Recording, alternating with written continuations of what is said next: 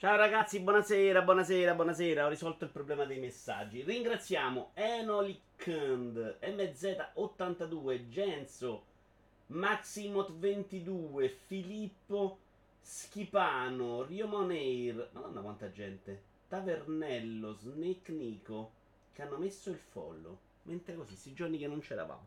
Ma ciao anche a tutti carissimi presenti. Anzi, fatemi ringraziare prima Opez che si è abbonato per 17 mesi.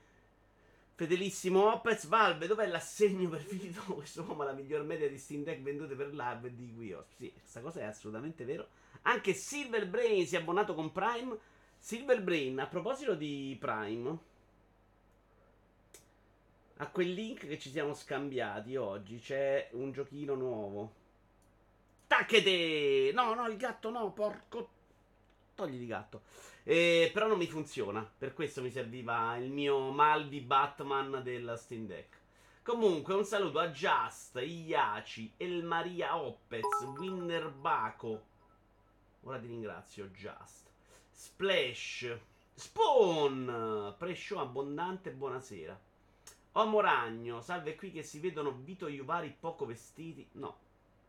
Purtroppo li vedete vestiti. Se volete vederlo svestito lo vedete in piscina domani e sembrerò tipo una porchetta incartata. Piscinetta riempita di Lego. Uh, abbiamo Jazz che ha usato 51 bits, che non è la mia età però. Un pensierino che vado io per la serata mi dispiace. È Just. Eh, però sei una persona brutta che te ne vai sempre ormai. Si è iscritto nuovamente Prime invece Zio Feliero per 51 mesi. Cirux! Quando si parte vorrei finire di fare sesso. Ma con te stesso, Cirux? Ma fallo durante la live. Anche Albi, che a quest'ora può. Ma anche Il Maria è migliore di voi, incredibile. Si è abbonato con Prime per 15 mesi. Abbiamo fatto un hype train così, a buffo. Zio Felero l'abbiamo ringraziato. Il messaggio è comparso 23 volte. Tanto Just per altri 49 bits. Mi faccio perdonare con altri 49. Ben giocata, eh, ben giocata, ben giocata. Va bene, io direi che siccome so già le 21 e siccome non è neanche un video Iovara commenta super corto, noi ce la partiamo alla grandissima. Uh, ho provato questo orario perché magari l'estate con sto caldo alle 14.30 vi beccavo tutti al mare. Sì, ma un bel dito in culo quel sito, molta roba non mi va. Eh, Silver Brain, torrent. Usa solo i torrent, tutto il resto è un disastro. Ciao anche Aidi. Ah, ma sei da solo, allora una trasmissione inutile. Stone mi ha invitato al mare oggi, proprio per offendermi personalmente. E quindi lui non c'era. Uh, partiamo con il riscaldamento. La prima immagine l'avete vista, ma se n'era già parlata. Ciao anche a Tony e Reboots, che sarebbe questa limited edition di Stray. Limited edition in realtà è un oggetto dedicato a Stray. Porta gatto. L'ho finito oggi, Stray. Carina da vedere la prima parte, l'ambientazione, ma nel succo non mi ha detto un cazzo. Ciao anche a DRZ. Eh, questa robetta qua che vedete costa due piotte. Non ho ben capito se ti danno il gatto a pezzi dentro, che comunque magari è buono per farci il salame. Però 200 euro per sta borsetta mi sembrano un po' eccessivine. Siamo d'accordo? Io adesso cliccherei sul link perché magari me la sono letta male, eh. Però state a rompere le palle agli 80 euro. Attenzione, abbiamo anche delle notizie Lego. Domani potrebbe esserci un TG Lego. Ormai viaggiamo per i 1030, eh. Cioè, questa settimana è stata un delirio. Allora, ispirato the stunning visual Stray, Disney on and Carcoal Cat Bubble Backpack was created to bring cat and gaming enthusiasts together. Ok. This colorful version of our international bestseller, The Cat Fat, all the most weight of any. Ok. No. Mm, è un portagatto. Portagatto resistente, diciamo. Di grande qualità. Però sempre due piotte. Un gatto le vale due piotte? No, sembra eccessivo. Ciao anche a Google Black Cats che forse non ho salutato. Perché non sei un gattaro di merda? Sì, quella roba con me non ha avuto proprio nessun effetto, effettivamente. Mi piacciono i gatti, eh. Cioè, nella mia famiglia ci sono sempre stati. Però non, non li lasciamo anche vivere come gatti, cioè liberi. Alcuni non li abbiamo persi, ma è così. Uh... Ah, cazzo, il mio consulente eh, di, di Yuzu non è disponibile. Andiamo invece a vedere la seconda robetta, che è una roba più tradizionale, che è una statuina di Conquer by Fast First Figures. Sapete che io ho quella grande con la poltronissima, questa invece credo sia piccolina. Però è molto bella la cosa. Mamma mia quanto ci voglio bene a Conquer. Finalmente qualcuno che lo dice che oltre al gatto non c'è trippa in quel gioco. Guarda, Black intanto l'ho sentito dire anche da Round 2, prima che lo finissi io. Però no, no, non è un problema di solo gatto. Non è vero che c'è solo il gatto. C'è una bella ambientazione che per la prima parte, secondo me, valeva anche il prezzo del biglietto. Quando si mette a fare un po' più il gioco, poi ne parleremo in giochi giocandoli, cioè le meccaniche stealth. Insomma, l'ha fatta proprio meno. Poi la seconda parte è proprio meno intrigante da vedere, secondo me. Dura un cazzo, va bene così. Io ero molto indeciso tra il 6 e il 7. Siccome non metto i mezzi voti, alla fine ho deciso. Vedi, è piccolina questa, non credo sia grande. Mi piace?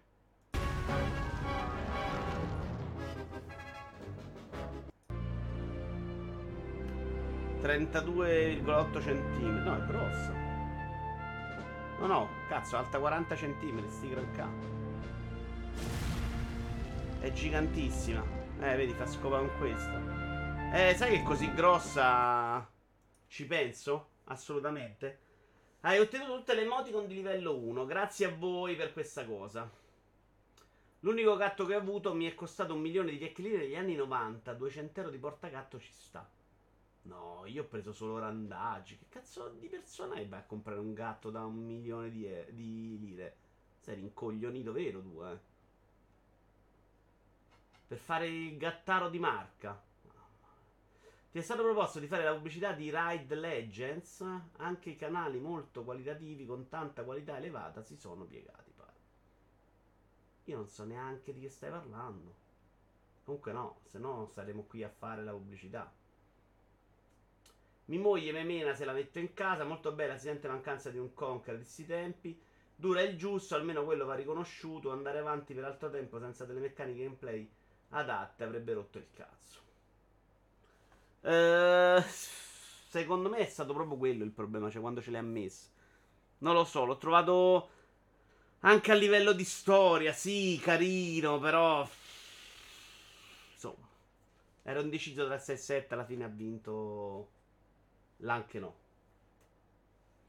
Andiamo avanti, allora cominciamo. Notizia numero 1. Alcuni dottori prescrivono i videogiochi per il trattamento della DHD. No, ADHD. Che sarebbe. Negli Stati Uniti hanno iniziato a prescrivere videogiochi come trattamento per l'ADHD, disturbo da deficit di attenzione iperattiva. Io ne ho spesi 2100 per curare il mio gatto tra ricoveri, esami e operazione. E quello è un altro discorso, però, Rico. Cazzo, quello lo farei anch'io. Ma di brutto. Ti ci affezioni, alla fine è uno di famiglia, ci sta. Non lo comprerei mai per prenderlo di marca. Uh, parli- Franz c'ha un gatto secondo me super di marca. Parliamo di titoli pensati appositamente come Enderwork di... Ah, ecco, ve l'ho messo qua il gioco, si dovrebbe vedere, è quello dell'alieno. Quindi non i videogiochi in generale. Uh, I videogiochi di questo, questi tipi di videogiochi fatti apposta. Come Endervor X di Achille Inter- Interactive Labs, il primo gioco approvato dalla US Food and Drug Administration, FDA, per essere usato nel trattamento della DHD, vabbè, ADHD, che può essere scaricato solo sotto prescrizione medica, cioè il gioco può essere scaricato sotto prescrizione medica.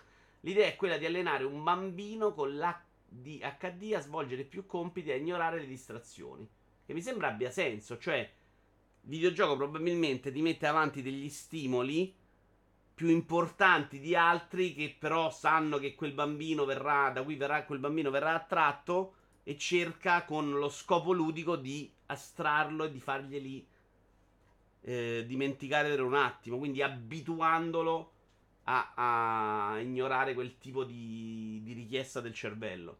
Secondo lo psi- l'idea è quella di un bambino, ve l'ho detto. Secondo lo psicologo inglese Lee Chambers, che ne sta studiando l'uso con un'altra applicazione studiata appositamente chiamata Timia, che non ho trovato, rispetto ai metodi tradizionali, hanno il vantaggio di non far sentire i soggetti come delle cavie, ossia messi alla prova e misurati nei loro comportamenti. Cioè, messi davanti a un videogioco, non hanno quella sensazione di, capito, quando ti fanno al militare ti fanno mettere le tesserine e tu stai lì a dire qual è il modo giusto di fare, quanto tempo ci devo mettere, che è una roba che influenza anche il tuo modo di agire. È diverso, gli vuoi bene ed è giusto tenere la loro salute, ma non devi trattarli come persone, fa del male pure a loro, dice Black Cats. Ma non stai dicendo a me, cazzo, io, noi li teniamo liberi per strada alla grande. E la gente oggi rompe il cazzo, io ho il cane in giardino, c'ha la cuccia, c'ha l'ombrellone, fa caldo ovviamente, e la gente che, che ti rompe i coglioni che tipo stai maltrattando. Ciao Jenny, l'ho detto, secondo me è meglio abituare i cani... I cani? A bombe e carestie è come fare le molotov. Parere personale, sbaglierò. Ma cos'è i gagni? I gatti lasciati liberi così fanno danni veri, dice il Maria. Ma no, Elma, ma dai. Ma dove l'hai fatta il militare? Laboratorio di Hawkins. Ho fatto i tre giorni a Giulio Cesare, dove l'hai fatti tu, non il militare. E ti facevano fare il test con la tesserina. Se lo sbagliavi andavi a fare il giorno in più dallo psicologo. Il terzo giorno era psicologo. I gagni sono i bambini ragazzini. Vabbè, di staclamento mi sembra che non ve ne freghi un cazzo. Vabbè, ho provato ad alzare il livello, me l'avete riabbassato. Io sta roba della tesserina non l'ho fatta. Quindi era quello, ero già pazzo. Test con la tesserina, forse lo facevano fare i ragazzi con problemi. In realtà no. Ma dai, ti facevano mettere delle tessere nella forma. Ma andare a fanculo. Secondo me era proprio 100%. L'hanno fatto tutti quando sono andato io. Cloud gaming per Microsoft è un'alternativa alle console, non le sostituirà. Stupidi.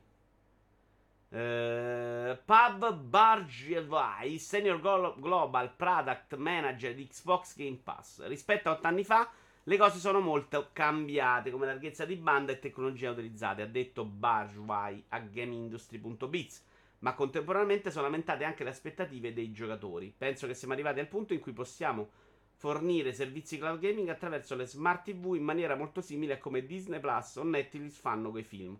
Non c'è bisogno di una console. Questa è la prima parte che dice.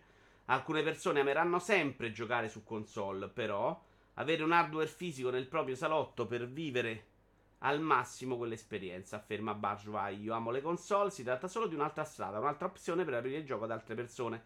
Ci sono ancora i PC e ci saranno anche nuovi hardware in futuro. Le console sono molto amate, ma il cloud gaming è un'ottima alternativa. Domanda per voi. Ma secondo voi, se la tecnologia arriva ad essere stadia con un po' meno di, di artifici video, video sul nero, ma veramente voi avete bisogno della console? Quanti di voi non passerebbero mai a una roba super comoda in cloud se funzionasse benissimo? Alla Spezia la chiacchierata con la psicologa la facevano fare a tutti, o così mi hanno detto. Non mi guardate così, no, non mi piacerebbe fare il fiorista. Io mi ricordo che il terzo giorno non l'ho fatto, per esempio, Antò. Ho fatto i primi due, il terzo c'era andato solo chi chiamavano. Parlerai anche di The Last of Us parte 1 del suo prezzo, l'abbiamo già fatto. Scherzi a parte, solo a me il volume del microfono sembra un po' basso. Ah, che palle. È un po' basso, Antonio. È un po' basso, un po' la risolviamo così, un po' si sarà riabbassato il cazzo di livello. Uff. Ma noi lo sappiamo fare. Registrazione. Proprietà livelli. Si rimette a 71 questo stronzo. Ma tutte le cazzo di sante volte. Adesso dovrebbe... Ehi, troppo alto. Ehi, ehi, ehi, molto bene. Uh, il terzo giorno c'era andato solo Antonio. È andata male con le tesserine, esatto. Qui ci saranno giovani che non hanno fatto i tre giorni. Beh, io ero proprio l'ultimo anno, eh.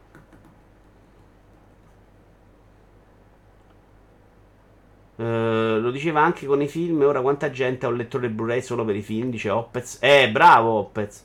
Cioè, se a me me lo dicevi un po' di tempo fa, ti avrei detto mai nella vita. Però mi sono proprio abituato a una qualità più bassa e non me ne frega neanche niente.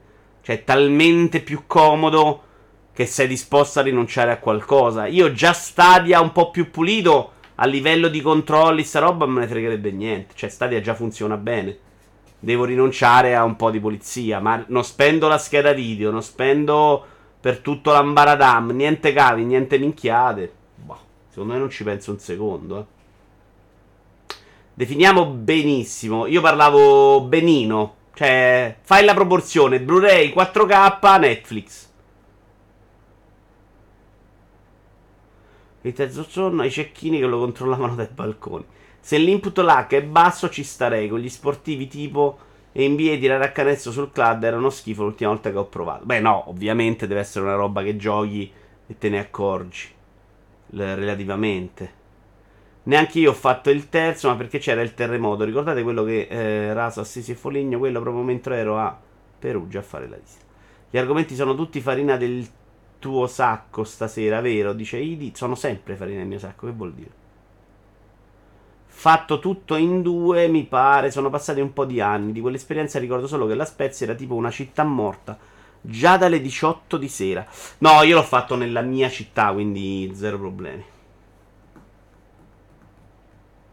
Io di fatti non so che siano i tre giorni. Davvero, Opez?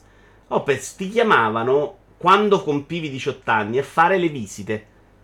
Poi, se, se avevi la scuola, lo rimandavi. Di solito era un anno le superiori. Poi, già gli anni miei, già si rimandava tanti anni, anche fino all'università.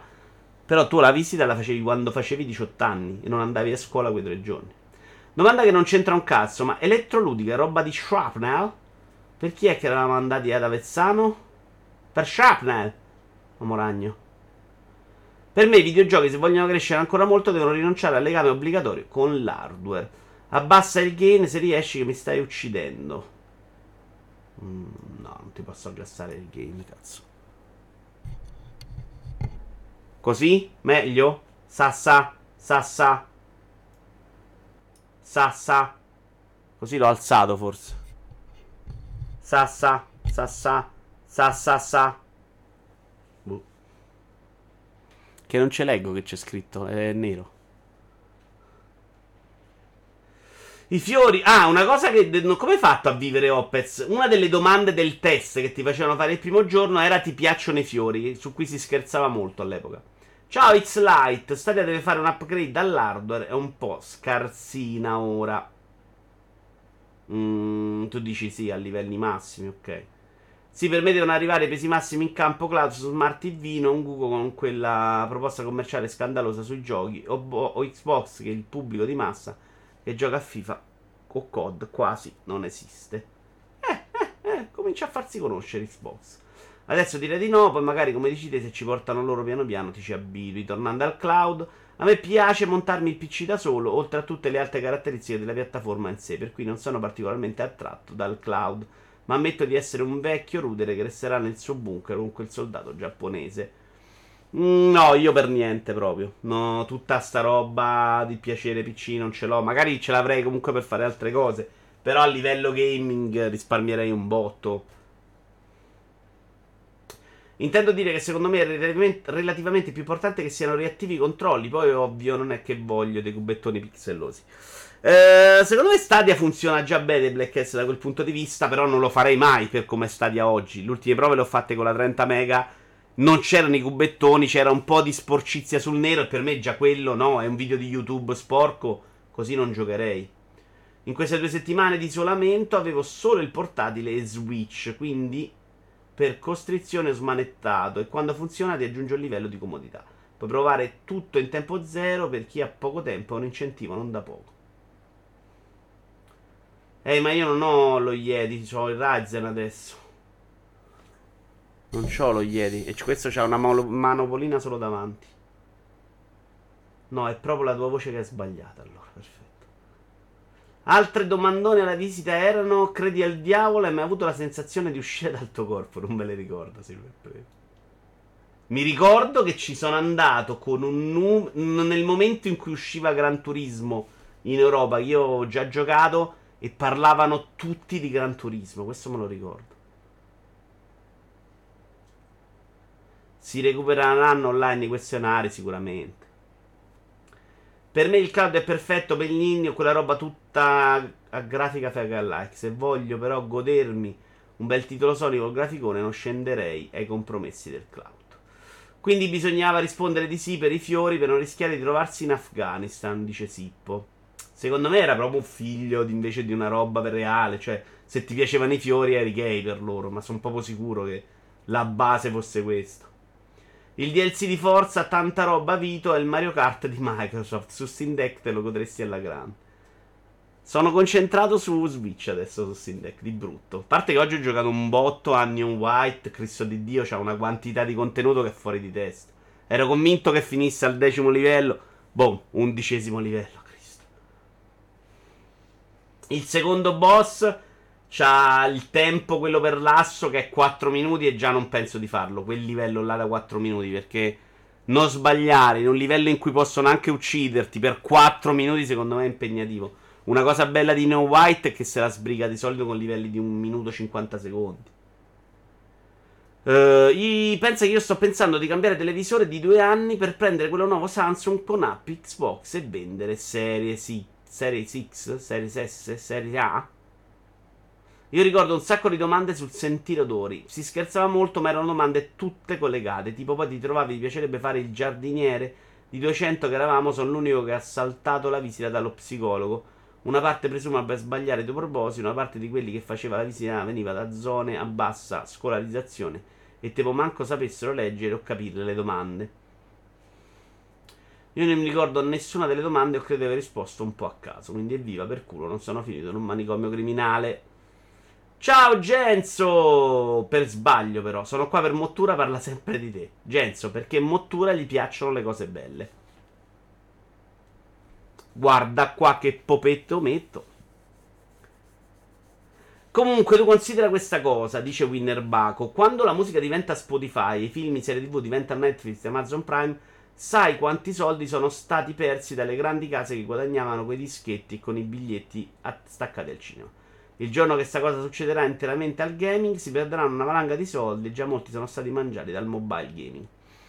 Ma i soldi si spostano, Winner Baco che si perdano è vero in parte. Soprattutto sul gaming il cloud può dare una spinta a un pubblico diverso che è quello che gioca una volta ogni tanto e per quella volta lì non comprerebbe mai un hardware perché la spesa oggi se ti va di giocare Forbidden West è PS5 più Forbidden West.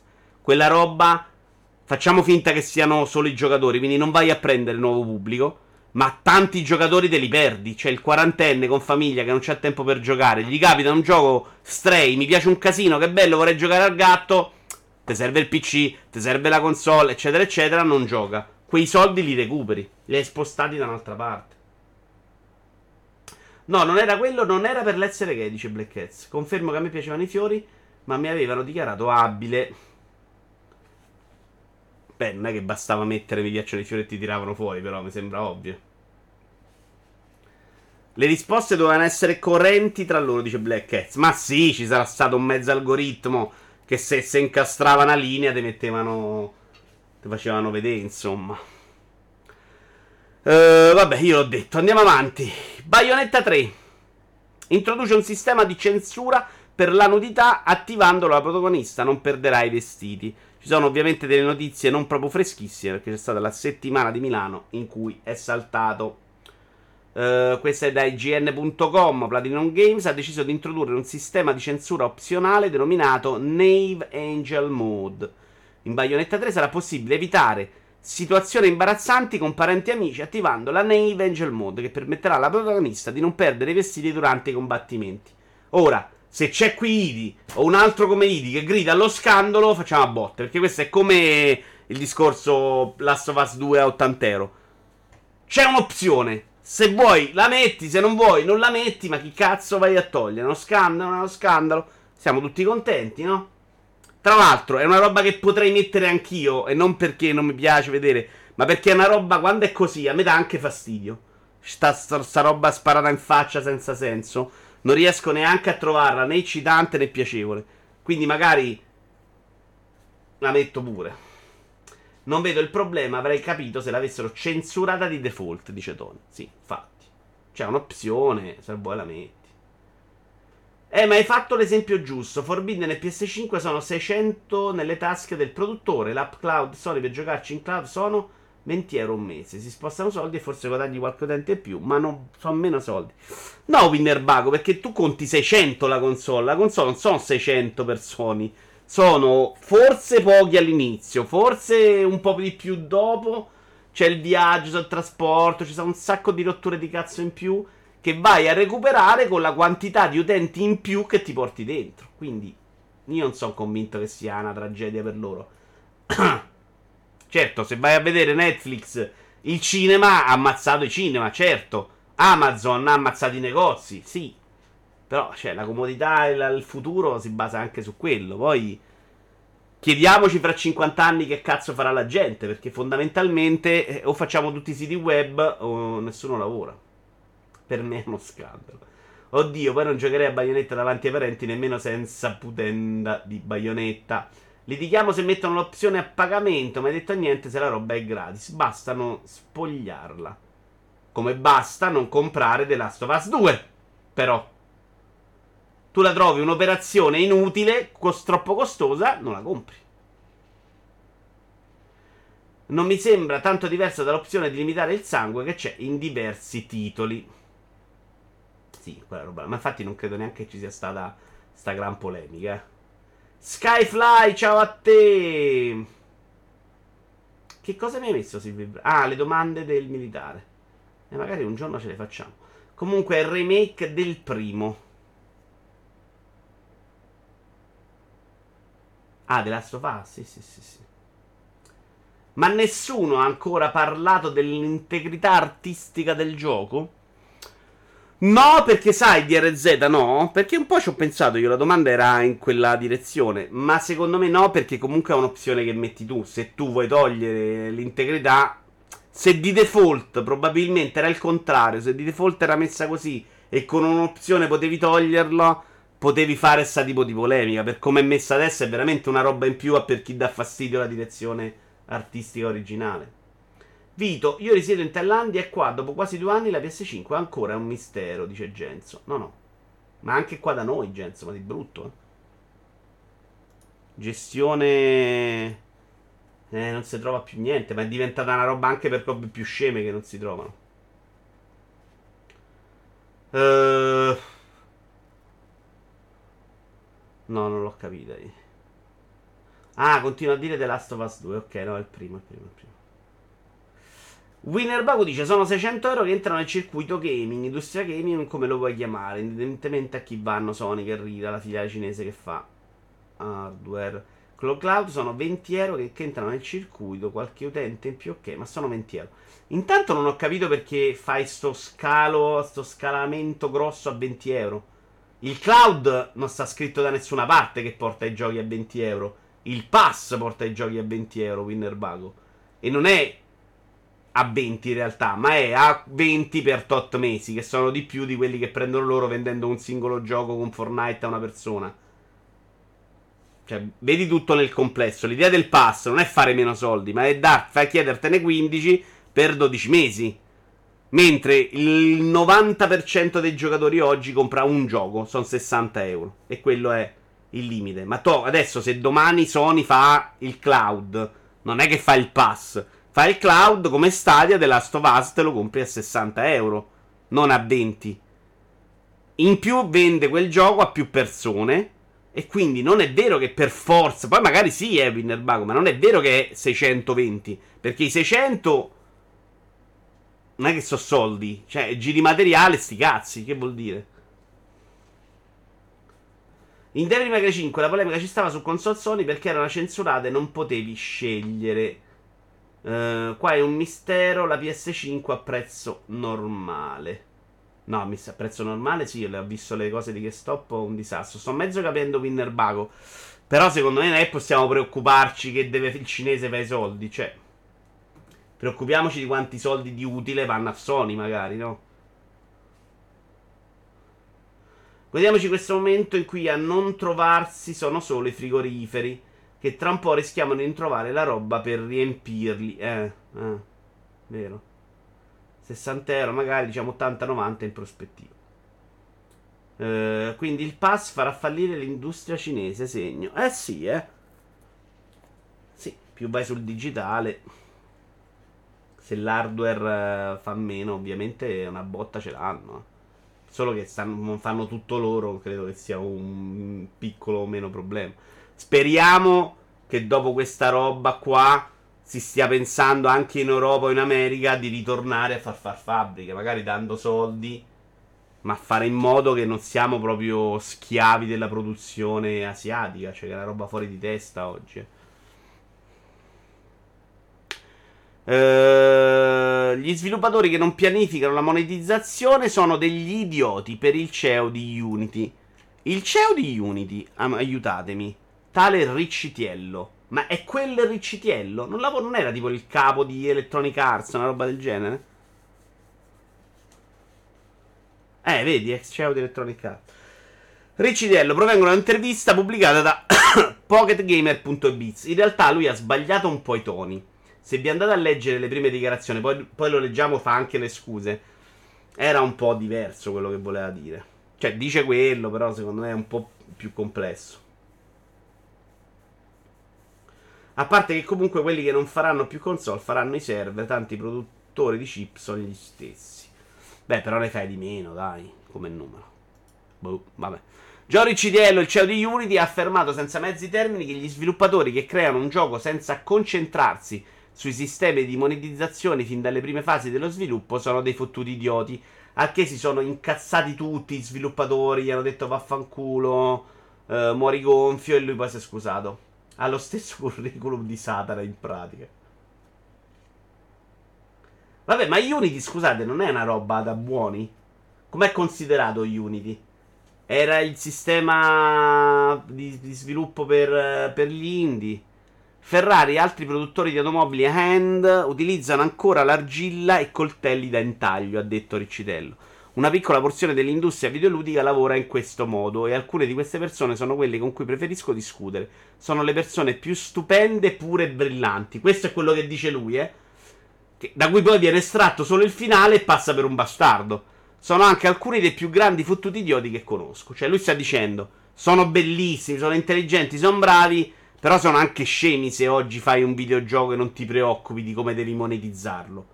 Questo voleva dire lui lo dice con delle parole un po' alla Vito Iuvara, un po' scherzandoci, lo sfondano perché poi tagliano un pezzo, la riportano male. Ma questo settore divide le persone tra coloro che mantengono ancora quella filosofia e coloro che cercano di capire cosa rende un prodotto di successo. E non conosco un artista di successo nel settore videoludico a cui non importi cosa pensa il giocatore. Possono scegliere di ignorarlo, ma scegliere di non saperlo affatto non è una buona idea. Ho visto dei giochi grandiosi fallire perché hanno regolato il loro ciclo di compulsione. Qui aiutatemi. Cosa intende con ciclo di compulsione? A due minuti quando avrebbero dovuto essere di un'ora. A volte non noteresti nemmeno la differenza tra un successo e un fallimento enorme, se non fosse per questo bilanciamento e quali risultati porta all'attrition attrition rate dei giocatori. Non c'è uno sviluppatore al mondo che non vorrebbe questa conoscenza. Uh, quando ti danno la rota e quando dura la tua attenzione, quanto ti infogna. Fallire perché hanno regolato il loro ciclo di compulsione. Eh, però non capisco. Regolare il loro ciclo di compulsione a due minuti quando avrebbe dovuto essere di un'ora.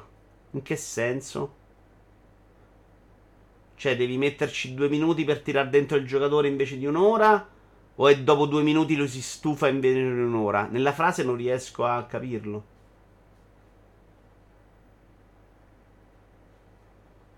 Ciclo di compulsione, ma porca vacca. Sembra una roba che dice il cenobita di Eraser.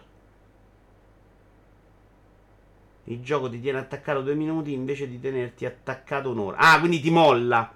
Non ti tiene abbastanza dentro Ok, ed è sbagliato perché per lui deve tenerti dentro un'ora. Uh, vabbè, secondo me questa cosa che chi fa giochi deve preoccuparsi anche di come farci i soldi ci sta. Ovviamente ci hanno risposto un sacco di sviluppatori che fanno giochi a casa loro e in un minuto hanno detto ma che cazzo vuoi deficiente. Io credo che lui volesse vendere alcune funzioni di Unity che ti aiutano a pensare questa roba. Dopodiché lui si scusa per le sue parole sulla monetizzazione, nudo un grande rispetto per gli sviluppatori di videogiochi dopo avergli dato degli idioti. Il lavoro che fanno è straordinario con un livello di creatività incredibile, a prescindere che si tratti di un AAA su un console, di un mobile game o di un indie realizzato perché venga giocato da milioni di persone per la semplice gioia di farlo. Se avessi scelto meglio le mie parole, avrei semplicemente detto che stiamo lavorando per fornire agli sviluppatori degli strumenti con cui possano capire meglio cosa pensano i loro giocatori e poi decidere come muoversi in base a questo feedback. Cioè, fondamentalmente gli voleva vendere una cosa e sono passati tutti a Epic perché gli ha dato degli idioti. Però è vero che proprio oggi devi parlare con attenzione se sei uno importante, ti decontestualizzano, ti tagliano una parte, cioè lo sai, è così. Ho molti amici in design. Dai, sai che io da questa parte, da questa volta sto un po' dalla sua parte. Cioè, mi sembra proprio uno che ha detto una cosa un po' con parole sbagliate in eccesso, ma che non voleva proprio fare lo stronzo e che ci è finito in mezzo sta cosa. Signori, vediamoci due trailer. Il primo è il Goti. Non sappiamo di quale anno, ma è Goti. Qui serve l'audio, però, scusate. L'ho fatto vedere un po' ovunque.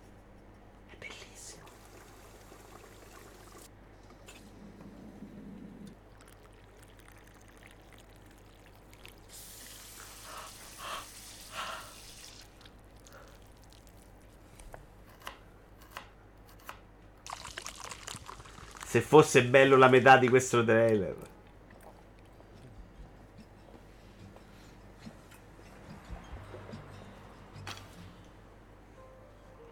Allora, questo gioco per essere perfetto deve avere un po' di lavoro vero dentro. Porca troia, perché non mi si blocchi? Ah, ok. Un po' di vero lavoro e dovrebbe essere bello la metà di così graficamente, non ci credo mai. Secondo me ha mancato il punto, non puoi applicare il suo discorso a qualsiasi titolo, per me avevano in mente. Ma che non puoi applicarlo, secondo me non è verissimo. Puoi applicarlo scalando molto in vari modi. Anche se parli con attenzione, ti tagliano o travisano comunque, dice Genzo. Mm. Secondo me, se non dici siete degli idioti, è più difficile, però. Non dovrebbe esistere per essere perfetto. No, sei veramente delle persone orribili. Vai, moneti- monetizzami Caped. Uh, skinnetta sui personaggi. Se proprio vuoi fare una roba. Vestitino, cappellino sul personaggio. Non mi obblighi. Qual è il problema? No, vita extra no. 5. La roba fa un po' schifo. Splash. Perché poi ti dicono: Eh no, l'hai fatto difficile. Così ti comprano la vita extra. Vai incontro alla merda. Però una skinnetta ci poteva stare per dire sui personaggi un vestitino.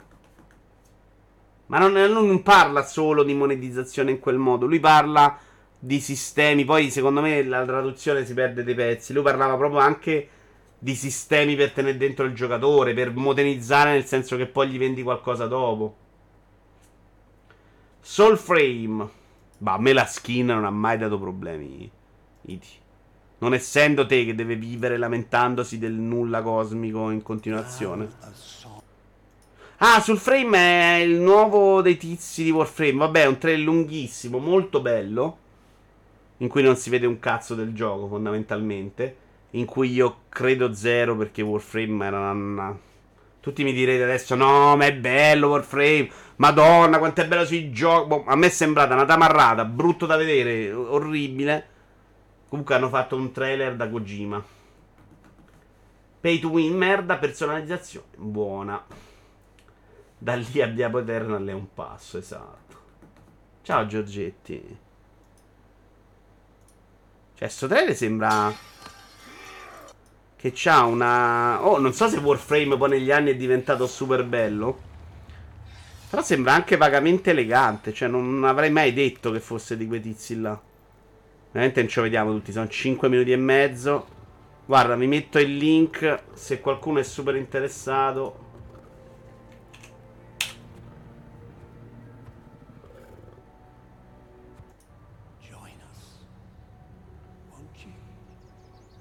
Però mi è intrigato più sto trailer del trailer degli Elder Ring all'epoca, per dire. Comunque, sulla comunicazione oggi spesso ha più importanza chi dice cosa piuttosto di cosa viene detto nello specifico. Certi individui hanno la spara di Damway sulla testa di default appena aprono boxi. Ovvio, Alpi. Vero, vero, vero, vero. vero. Uh, Warframe è sempre stato molto personale esteticamente. Giochi dove ci si deve anche muovere, uguale giochi brutti. PG piantare a terra nemici con Xbox enormi, uguale miglior gameplay di sempre. La tua è una critica a, a Destiny, però non c'è Stone ed è molto brutto da parte tua parlare di Destiny in sua assenza. Questo, ahimè, è un altro MMO o simile, per cui sta bene dove sta. Non lo so. Solo più Bungie sta spingendo forte su questa sua teoria e oggi un modello che non funziona dimostrato da svariati titoli, quando poi puoi forzare le cose, cacci fuori il multiplayer di Uncharted, che era vuoto dopo tre giorni. Sono molto pochi i giochi che si prestano a renderlo sostenibile. Parliamo della vendita di skin, non è Fortnite, Titi, però. PUBG e Fortnite non si basano su quello. Per dire. Eh, Rocket League, i due più grossi in questo momento si basano su quello. Forse Roblox è anche più grosso di, di Rocket League. Fall Guys che Epic sta rilanciando, lo sta rilanciando in quell'ottica, quindi secondo me non è impossibile. Ma qua non parliamo di cosa sia giusto, parliamo, tu mi hai detto come farlo. Come fai più soldi, perché se ti metti a vendere le vite in capelli fai più soldi, ma... Uncharted 4 ci sta ancora gente, io ci gioco spesso, dice Winner Bago. Vabbè, ma io non l'ascolto più di Winner Bago, cioè il 70% di quello che dice è una minchiata. Il 30% sarebbe una cosa intelligente, ma la rovina con un insulto. Il futuro è ridimensionamento e abbonamento uh, che regga tutta la baracca. Tanto i grossi stanno implodendo tutti. Dopo Subisoft c'è tanto da dire. Io ce l'ho messa una news Ubisoft perché questa settimana veramente drammaticissima. Cioè, sapevamo che non era informissima ma hanno fatto una comunicazione, insomma, di quelle che si fanno periodiche agli azionisti, in cui sta di cancellazioni dappertutto. Oggi, notizia di oggi è che anche ci parrebbe in mezzo a queste cancellazioni Assassin's Creed Rift lo definiscono progetto minore, probabilmente era Rift nel senso di Oculus. Una roba VR, mi immagino, non un altro Assassin's Creed. Ma Destiny 2, appunto, le molestie degli utenti tossici contro Bungie hanno ridotto le comunicazioni. Quindi in questo momento uniamo Destiny e, e ID nello stesso gruppo. Su questa cosa delle molestie abbiamo in realtà tre news. Eh? Come riportato da Forbes, il community manager di Bungie, DMG, ha riferito su Twitter che il team di sviluppo ha deciso di ridurre la linea diretta tra sviluppatori e giocatori proprio per ovviare a questi problemi. Sogno un giorno in cui gli sviluppatori di qualsiasi studio possano discutere del loro lavoro senza essere molestati, ha scritto il portavoce di Bungie su Twitter. I casi di molestie contro i nostri sviluppatori ci hanno reso davvero più difficile comunicare con la community in generale. Ed è una cosa che ha un impatto anche più ampio andando a comprendere altri team oltre al nostro. Spero che più persone in futuro decidano di contrastare questo comportamento in qualsiasi community, sia nei videogiochi che altrove. Uh, poi rispondo, vai, tra i recenti che hanno portato a varie proteste possiamo rilevare la rimozione del Twilight Garrison, un'arma esotica del primo capitolo che ha portato a parecchio malumore tra i giocatori. La prima notizia è secondo me che le molestie non le combatti mai smettendo di rapportarti ai giocatori sani, ma ci riesci bloccando, cancellando dalla terra tutti quelli non sani. In cui li fai fuori, continui a bannarli, continui a escluderli e crei una community di gente non tossica questa roba che il modo migliore per rispondere ai cretini sia trattarli tutti allo stesso modo, cretini e non, è anche basta, cioè perché non è vero che il mondo è solo di deficienti. Cioè avete una community sana che non ti scrive, magari anche se rosica per la Twilight Garrison, e, e, invece ti dice bravo e c'è quello che te lo dice. Cioè sta roba bisogna pure capirla che fa parte del mondo. Se non ti piace, viene là e ti dice mori gonfio, denuncialo alla polizia e lo banni. L'hai fatto fuori dalla community. Non è complicatissimo poi in, in fin dei conti, secondo me. Eh. Poi arriviamo a quello, però. Vorrei l'onestà da parte vostra. Seriamente, senza ovviamente io non credo che qua ci sia qualcuno che sia andato ad augurare la morte. Forse. Però voglio sapere se qualcuno di voi è andato diretto sotto a uno sviluppatore a dirgli sta cosa che avete fatto, ma ha fatto schifo. Perché a me neanche quello passa per la testa. Però magari qualcuno di voi sì. Siccome vedo un sacco di gente che ritwitta Salvini, Meloni per dirgli quanto è stronza, non capendo che è il gioco loro. Vorrei capire se invece l'avete fatta sta roba, se è, avete pensato di farla, c'è stato un momento che, senza dirgli mori, son, mori, mori gonfio, avete pensato di andare da Ron Gilbert e dire oh, mazza però che porcheria, sono Monkey Island. Si Rift era quello VR, ci sta anche un Vito liccato. Quello l'avevamo visto, però non so se si chiamava Rift. Lo avevano fatto vedere quello VR, non ricordo se è liccato ufficialmente. No, liccato sicuramente, mi ricordo anche di averlo visto, non mi ricordavo se si chiamava Rift. Uh, Splinter Shell VR. Vabbè, dopo ne parliamo di Ubisoft, dai, la tragedia Ubisoft. Gli utenti tossici mi fa pensare a un gruppo di drogati, però sono abbastanza d'accordo. A te insultano mai per i serramenti? Ma in altri tempi, quando si lavorava con ritmi più frenetici, magari c'era, facevamo aspettare di più qualcuno. Capitava che qualcuno è incazzato. Mi ricordo che a volte davamo proprio una sorta di gestione ai geometri di cantiere non nostri della ditta che faceva proprio le costruzioni. E quelli magari si prendevano gli acconti, non ce lo dicevano a noi delle grate. E succedeva che qualcuno si incazzava proprio quando ho cominciato a lavorare. Poi io ho organizzato un po' le cose in modo diverso. Sta roba è difficilissima che succede. Cioè, gente che mi insulta per i serramenti. Anche perché io se c'è un problema lo sistemo gratis. Quindi. Non ci riesco, dice Cirux. Ma che serve? Mi è capitato al massimo di fare complimenti a qualcuno, tipo a Pop, però Bradini. Uh, Tony! Grande. A Pop glielo succhio io, è fantastico secondo me. Uh, no, io c'è stato un momento, sai, che invece mi hanno fatto proprio tristezza. Ghost of a Tale Lancio, non so se te lo ricordi Antonio, disastroso, non partiva niente. Sono andato sul forum, volevo farmi ridare i soldi, c'erano loro che dicevano no, non fate rimborso perché siamo un team piccolo. E dico vabbè, non faccio il rimborso, cazzo, bravi così. No, perché non ho mai beccato uno sviluppatore in game, altrimenti sarebbero beccati il GC di benvenuto. Ma è successo, però ho fatto una bambolina voodoo con le sembianze di sciammare. Ogni tanto ci infilo ancora un ago. Uh, Rift doveva essere un DLC di Valhalla, vedi? Non ha niente a che vedere con la VR che io ricordi. DLC di Valhalla, addirittura quelli hanno cannato. Forse un'espansione, sai, Black Cats. Per come ne hanno parlato, non è mai un DLC. Magari avevano deciso di fare una roba tipo Rogue. Tipo Rogue su Black Flag, cioè una, una mezzo spin-off. Ma povero Murray aveva un sogno, non è semplicemente riuscito a realizzarlo. Beh, Iaci, sì e no, eh. Poi l'hai venduto facendo finta che fosse ancora quello del sogno. Però, insomma, ci stanno i modi di dimostrare al mondo che stai facendo vedere un'altra cosa. Fai un trailer il giorno prima del lancio, fai vedere che il gioco è un'altra cosa. E non lo so. Ubisoft avrebbe inizialmente concepito Rift come un'espansione di Valhalla prima di trasformarlo in un gioco a sé stante pianificato per la fine del 2023. Il protagonista sarebbe Basim Ibn Ashak, uno dei villain di Assassin's Creed Valhalla. Grazie mille, Blackers. Ecco, per colpa del tuo buonismo nel non chiedere un rimborso, magari ha impedito che esistesse il Mozart dei benzinai. Ma andiamo avanti al 5B. Creare e lanciare giochi è un incubo per colpa dei giocatori tossici e degli influencer. Per un Deb, Jobs, sviluppatore di Ubisoft. Molti sviluppatori sono costretti a subire offese e minacce di morte dai giocatori insoddisfatti per qualsiasi cosa, e dico qualsiasi cosa, anche per titoli che non hanno giocato, tanto che spesso abbandonano i social network subito dopo il lancio della loro ultima fatica per non subire vessazioni da parte dei vari leoni da tastiera. Gli influencer di loro avrebbero la colpa di aizzare la comunità sottolineando solo i difetti dei giochi per fare il loro show quotidiano e far crescere le visualizzazioni.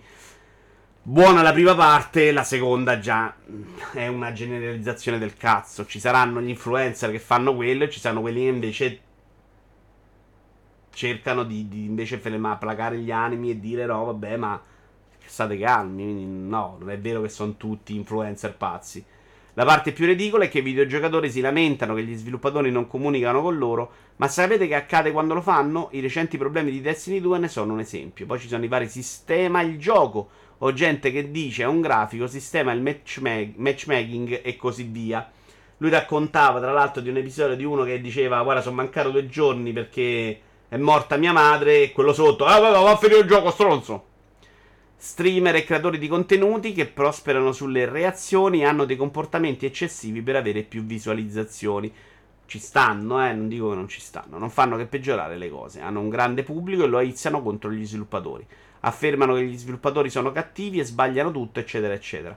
Poi si chiedono perché non interagiscono con loro. Queste cose, queste sono persone reali che lavorano tutti i giorni, non hanno bisogno di queste stronzate. Dopo i suoi messaggi, Ops ha ricevuto tanta solidarietà, ma anche tante minacce di morte e messaggi di giocatori che giustificano le stesse con le tesi più bislacche. Ops ne ha quindi tratto una conclusione molto amara, tornando sul discorso nelle ultime ore. Ciò che mi rende più triste è so che molte persone vorrebbero parlare di ciò che facciamo ed essere più informative sullo sviluppo dei videogiochi, educando più gente, ma non potranno mai farlo perché tentare non vale gli abusi mentali che subirebbero. Punta al limita, mi sa che era la notizia dopo. Uh, comprate tutti Mario Rabbids e sostenete l'Ubisoft buona. Sì, sì, sì. Ciao le di Francesca. È vero, ci campi pure te sulla bulimia infinita e col cazzo. Non si scherza con i gamers. C'è il tasto blocca su Twitter, non c'è davvero modo di risolverla sta cosa. Sta la decenza di ognuno. Tanti auguri. Però è brutto, Idi. Cioè, capisci pure che poi mettersi lì a bloccare 800.000 persone è una rottura di palle. Cioè, alla fine non puoi neanche tenere solo dentro quelli che ti dicono solo bravo. È arrivato un messaggio sul canale Lego, l'ho postato sul gruppo Discord. Secondo me C'erano solo critiche, però erano critiche giuste, erano educate, sti cazzi, cioè così va bene secondo me. Sono i modi che sono sbagliati, nessuno dovrebbe permettersi di far quello. Se devi star lì a... Tanto questa cosa di bloccare che ho detto anch'io qualche minuto fa... È vero in parte, perché comunque tu lo devi leggere quel commento. E quel commento comunque un po' ti rovina la vita. Poi tu lo blocchi e non ne prendi un altro da quella persona. Però devi prenderne atto che il mondo è così. E se tu dici che ti piace parlare con la community, non è neanche vero che la community è solo quella che fa rumore. Questo dicevo prima. L'influencer non è quasi mai un critico, fanno uno show e se in uno show trovano che faccia divertire il pubblico, fare meme sui difetti del gioco, lo fanno. Il problema sta a monte, il web oggi è anche questo, non la risolvi. No, che la risolvi, siamo d'accordo. Comunque, per me la cosa triste sono gente tipo Drachman o Barlock che si beccano quotidianamente insulti per decisioni corporate, chiaramente sopra le loro teste, date di uscita, prezzo dei giochi, qualità delle collector, eccetera. Ma Winner Bug, no, non è quello il problema. Il problema sono proprio gli insulti. Ma anche se fossero loro a prendere tutte le decisioni, ma che cazzo, no? Cioè, l'insulto mai. La, la, la, la mm, tenta ammazzi i figli, ma mai nella vita per nessun motivo. È vero che poi la, la, soluzione è proprio dire ok, sai che c'è, io non ce la faccio e fa, parlate e vedrete voi.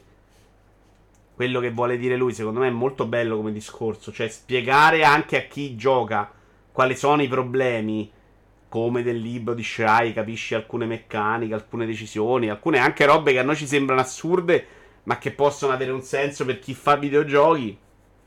Potrebbe aiutarli anche a smattare di meno inutilmente, eh. Non penso intenda che gli influencer aizzino le proprie community, ma che si focalizzano soltanto sui difetti per fare video di reaction o di incazzature. E lì non avrebbe torto. Sì, sì, però cioè, lui ne parla come tutti, non è vero. Ci sono quelli là, ci sono quelli che invece si analizzano un gioco seriamente e ti dicono anche è sbagliato. Quello che fanno spesso dall'altra parte, però, è non accettare proprio la critica confondendola con quello che ti ha minacciato di morte. Sono due cose diverse. Se io dico Sto gioco per me c'è una meccanica che non mi piace, non ti sto insultando. Se dico mori gonfio, devi morire tua figlia e te voglio ammazzare il gatto, è, è un'altra cosa. Loro quella roba la ricevono e sono infastiditi. E allora a quel punto anche tu che dici, oh, per me graficamente mi fa cagare, che non è un insulto, è una roba di gusto personale, diventa un problema.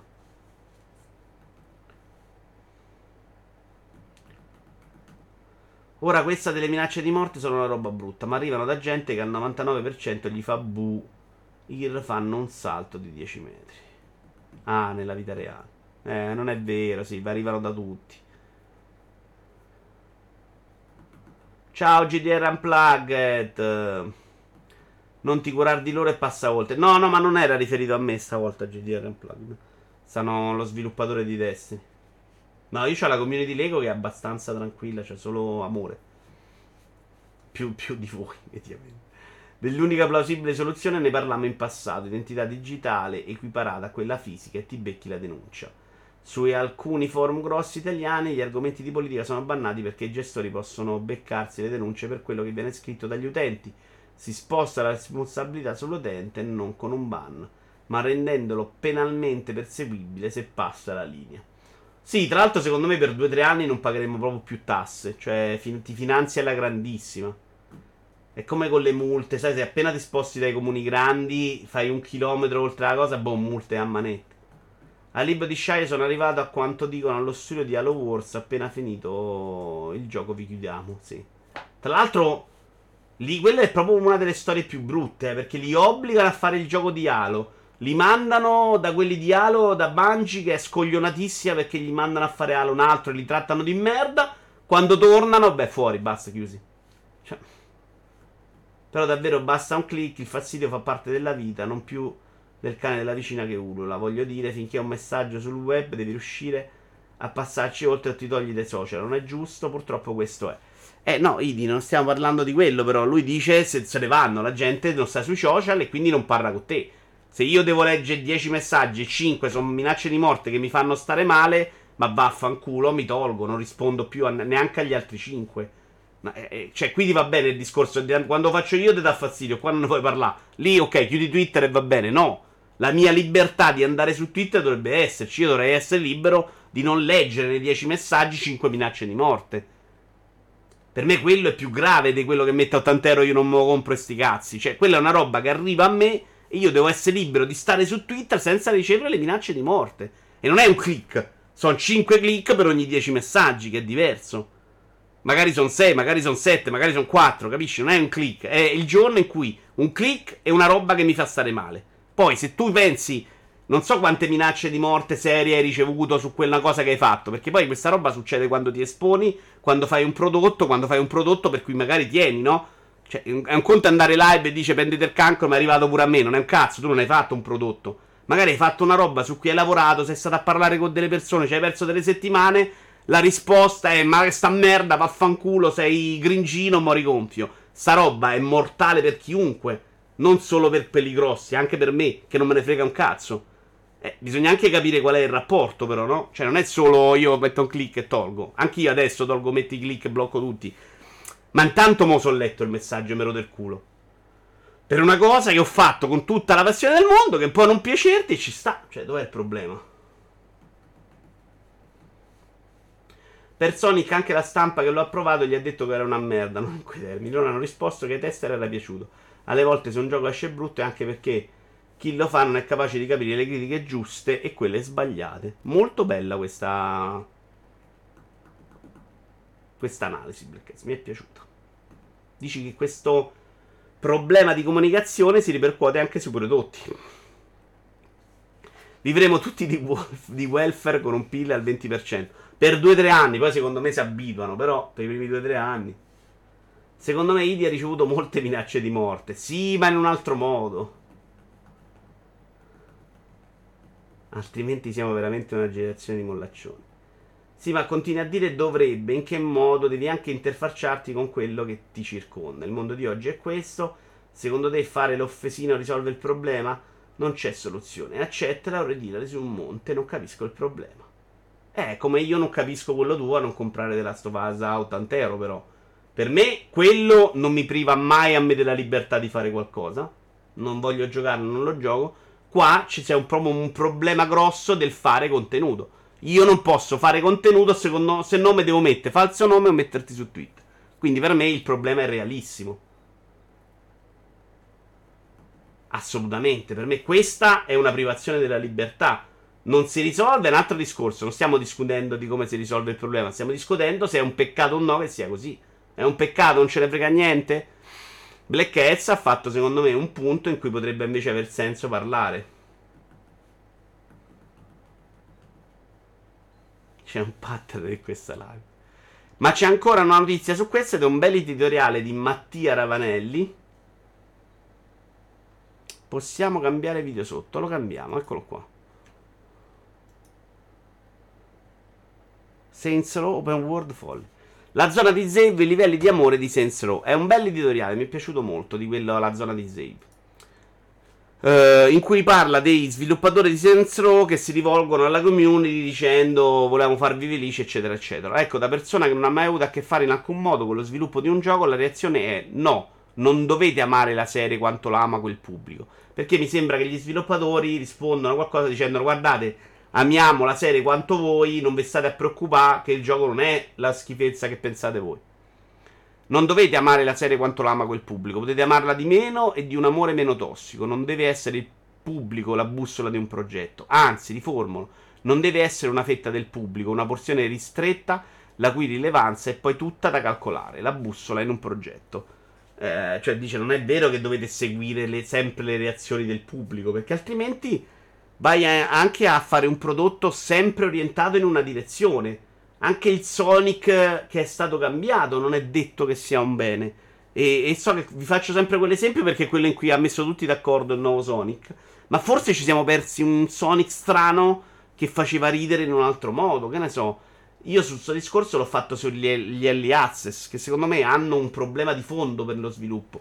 Tu fai l'early access, nel frattempo ascolti la gente che l'ha comprato e ci sta giocando, e sposti il gioco per accontentare quelli che ti hanno finanziato in quel momento. Se vuoi osare in un altro modo, quel pubblico ti boccerebbe perché la gente vuole quello a cui è abituata. E quindi ci perdiamo qualcosa.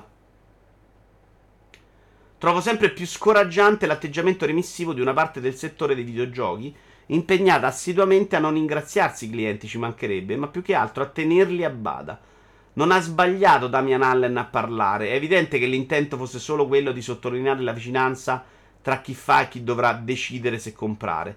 Ma volersi riflettere è importante che le posizioni non siano proprio coincidenti. Che si sia instaurato un rapporto sempre più distruttivo è evidente da un pezzo ed è naturalmente un peccato. Mi immagino quale sarebbe potuta essere la reazione alla prima immagine a un teaser trailer di 20 secondi di Super Mario 64, tante notti fa, quando i giocatori avevano ancora negli occhi e nelle mani Super Mario World e Yoshi Island. Pensateci, è un bel esempio secondo me. Arriva il Mario 3D meno pulito, che sembra magari pure meno artisticamente riuscito perché il, i primi esempi di 3D erano più sporchini, e magari, eh, sta bene, la Mario 64. Però quelli con le LAS si risparmiano di pagare i tester del gioco in pratica. È un male necessario alle volte per certe produzioni. No, non gliene frega un cazzo dei tester Black Hats. Non è quello l'obiettivo. L'obiettivo è finanziarsi in corso. Non è tanto risparmiare. I tester non ce l'ha più nessuno oggi. Black Hats, poca roba. Soprattutto non ce l'hanno gli indie. Questo per dire che chi sa fare deve continuare a fare senza dover dimostrare chissà quale livello di amore al pubblico e il pubblico poi avrà come sempre la libertà di decidere se il risultato è interessante e degno dei suoi soldi e del suo tempo. E basta inchinarsi e baciare i piedi alle community sempre e comunque, o, se è giusto farlo, che si trovi la stessa costanza e ossessione nel denunciarne i comportamenti tossici, non solo all'ennesima minaccia di stupro. Uh, lì però era un cambio di paradigma e oltretutto nemmeno ora Nintendo ascolta troppo la fanbase. Nintendo non si è mai sbattuta il cazzo effettivamente. Però c'era anche super affezionata e questo la, l'aiuta, eh. Comunque vi invito a leggerlo, come al solito vi metto sotto al video tutti i link. Questo è veramente un bel editoriale. Se il gioco non è una merda, alla fine il pubblico si plaga da solo, si sta nascondendo dietro un dito. Rockstar non parla mai con nessuno e non ascolta mai nessuno. Oppure sforna, eppure sforna un capolavoro dietro l'altro. Beh, non è verissimo, Idi, se prendi la remaster, eh. È vero che loro avevano avuto meno problemi, però con la remaster si sono presi fango e minacce di morte. Dipende dal gioco. From Software esce col gioco e vanno avanti con il paraocchi. Hai voglia a fare i meme, manca la mappa, le compensazioni, eccetera.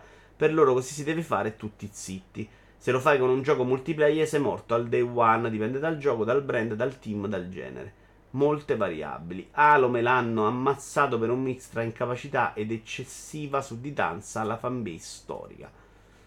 Uh, sì, Halo è un buon esempio invece di come secondo me non criticando non li aiuti. Cioè, le recensioni, secondo me, di AAA sono troppo sbilanciate in positivo.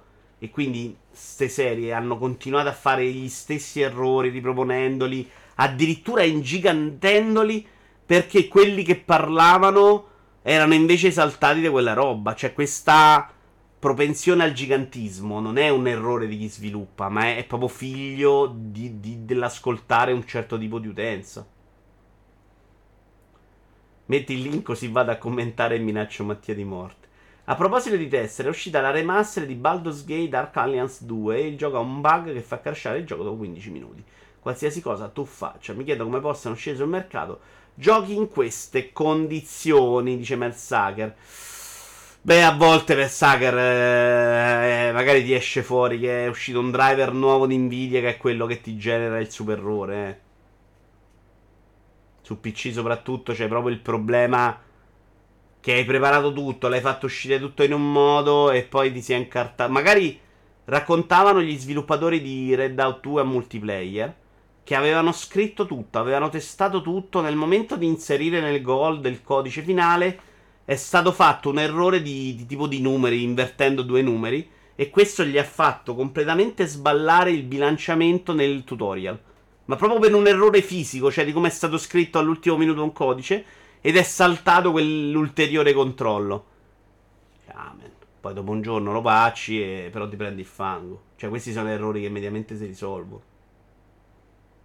È più ingiustificabile quello che fa Cyberpunk. Che non era pronto. Che l'errorino del genere. Che invece è proprio figlio magari di distrazioni.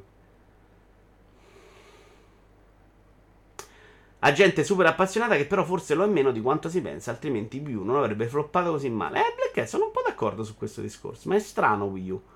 Wii U è proprio figlio di riunione di condominio, in cui no, è merda a prescindere e i giochi sono brutti. Ma guarda, io conosco, ma veramente, eh, una persona che ti diceva i giochi Wii U erano tutti una merda, arrivavano le remaster su Switch e dicevano, eh, questo è bello. Oh, guarda che stava su Wii U, deficiente. Te giuro, c'è stava. È lo stesso gioco. Li hanno riportati. Come fa a essere brutto là e bello qua? E per lui, nella sua testa, quello era brutto.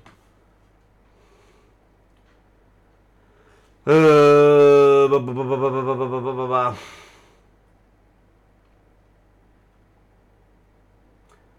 Uh, no, video il bug di Dark Alliance è sulle console comunque. Ah, ok, più grave sulle console. Concordo sulla questione Cyberpunk. Rockstar con la trilogy mandò le versioni fisiche tre mesi dopo la versione digitale perché sapevano che al Day One era totalmente buggato e avevano paura della pubblicità negativa della gente che avrebbe riportato indietro il gioco a media Stop. La presa per il culo mondiale, però Rockstar solo capolavori. Io mi sono giocato San Andreas, sai, senza sti grandi drammi, tra l'altro. Io la Wii l'ho amata, ho preso praticamente tutte quelle esclusive di valore ed erano almeno una ventina, anche secondo me, console ingiustamente offesa. Poi di, la console in sé, l'idea di hardware era una merda, siamo d'accordo. Però la ciccia c'era. Wii U non è dispiaciuta per nulla, ha un sacco di bei giochi. Wii U giocata più di PS4 per un paio d'anni. Ciao C90. Anch'io peccato che non abbia venduto Nintendo. Sperimentava di più Switch con Wii U. Sperimentava più di Switch. Insomma. Io mi ricordo una roba che piaceva un sacco erano i video, però erano in 320p, cioè una roba inguardabile. C'erano i video in cui tu passeggiavi per Kyoto e Londra, che era una bella idea, col... però 320p no, dai. Secondo me funzionava molto bene come console, peccato il sistema operativo. 20 minuti a cambiare finestra, è inconcepibile.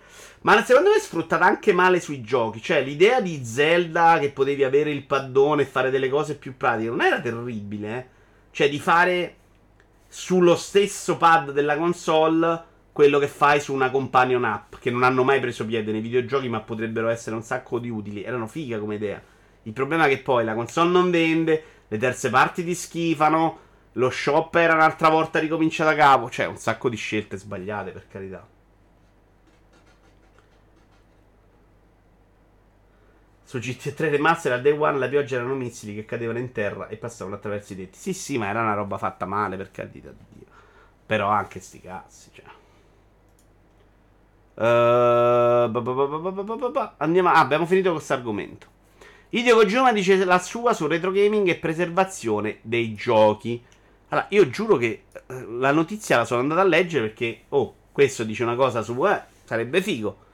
Vi leggo l'estratto, più per farsi due risate. Ciao Fabio. Tuttavia, a differenza dei film, il software, l'hardware e i gusti hanno un'aspettativa di vita breve.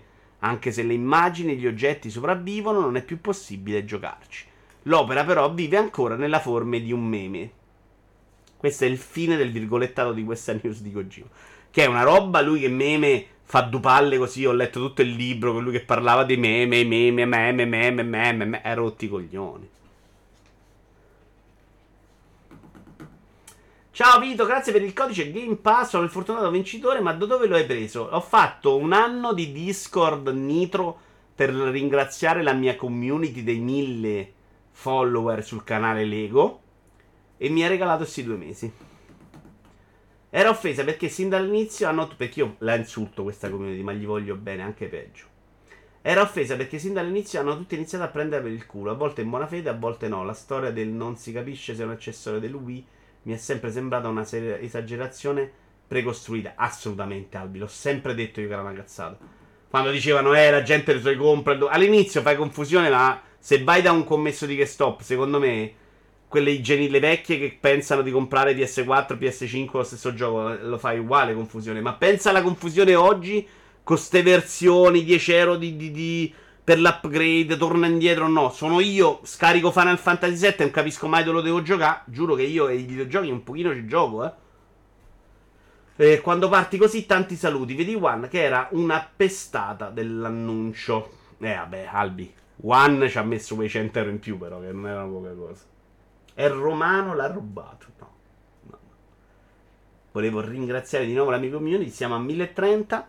Non sto facendo un cazzo sul canale di questi giorni, ma adesso, adesso il primo agosto mi vado a prendere direttamente Atari e Kamar nel Lego Shop.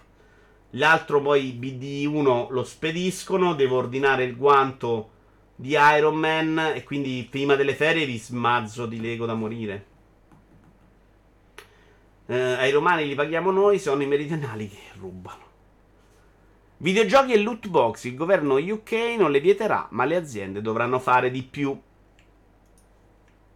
Leggo Yashi su Kojima. Vediamo. Però ho sbagliato. Link. Molto male, molto male. Loot box. Che metto? Metto Rocket League, dai.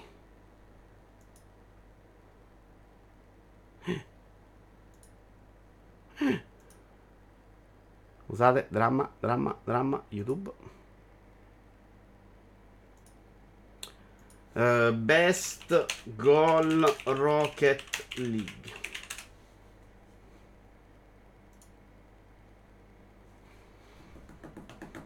Uh, Kojima probabilmente a sentirsi dare del genere probabilmente ha problemi di eccesso di autostima. È un po' sì, quel libro, sai che quel libro che ho letto, Iaci ho sensazione, ho avuto proprio quella sensazione là, di lui che si sente troppo uno che parla da grande filosofo.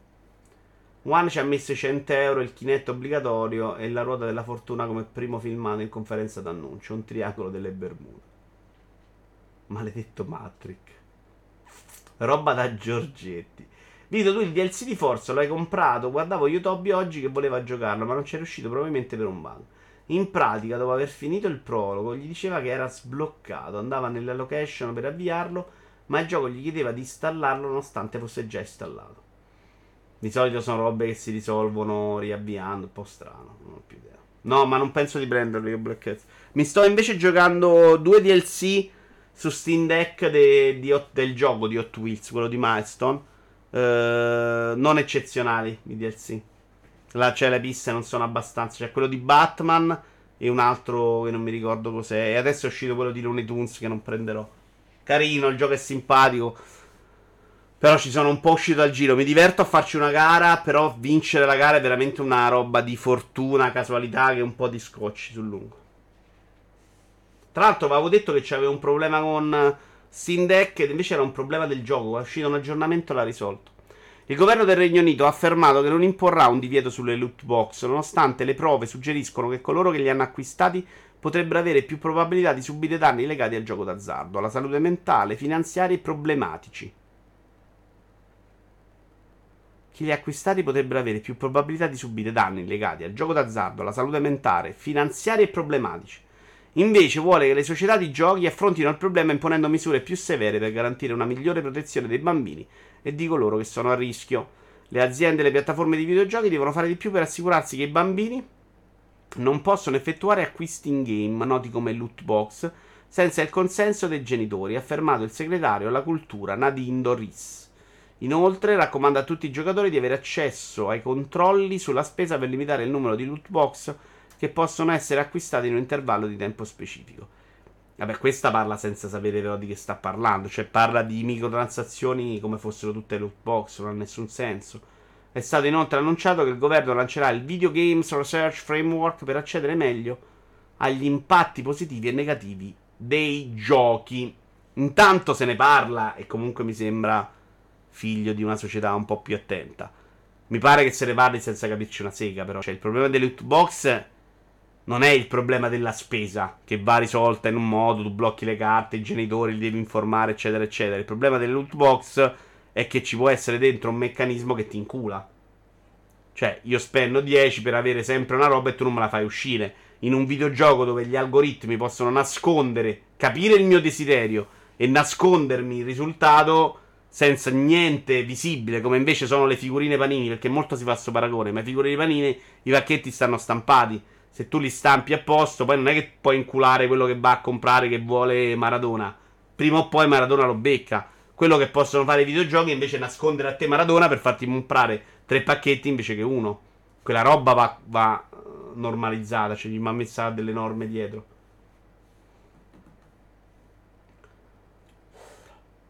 Hot Wheels deve essere caruccio, è molto bello, ma bilanciato col culo è molto casuale. Ma anche se sei bravo è casuale, eh. Perché basta prendere un salto male e ti becchi il palo in faccia. Occhio che Albino roba ci distruggono il patto di ferro con Activision. Tocca fare una colletta per Sfil. Ah, pare che abbiamo chiamato Sony e Nintendo. Stiamo a parlare delle stesse persone che hanno aumentato le spese militari. Eh, Giorgetti, le hanno aumentate tutti in Europa. In questo, credo anche negli Stati Uniti. Eh, ovviamente ti dirò. Non la trovo neanche una scelta poco saggia in questo momento storico, Giorgetti. Sinceramente. Le box sono il male. Eh, si vede ragazzini con FIFA. Assurda come certi paesi abbiano preso in mano la situazione. Belgio, Olanda ed altri fanno finta ma di no. Eh, Mezzaga, gli altri non le capiscono, secondo me.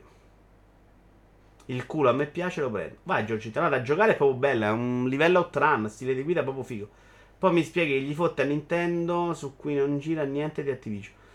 Ma credo che li abbiano chiamati per chiedergli se è una roba che, che, va a coprire troppo il mondo dei videogiochi. Penso una roba del genere, ma non credo che, che vadano a bloccare Sony e Nintendo. Eh. Cioè, immagino che vogliano capire di più che impatto ha sul mondo dei videogiochi.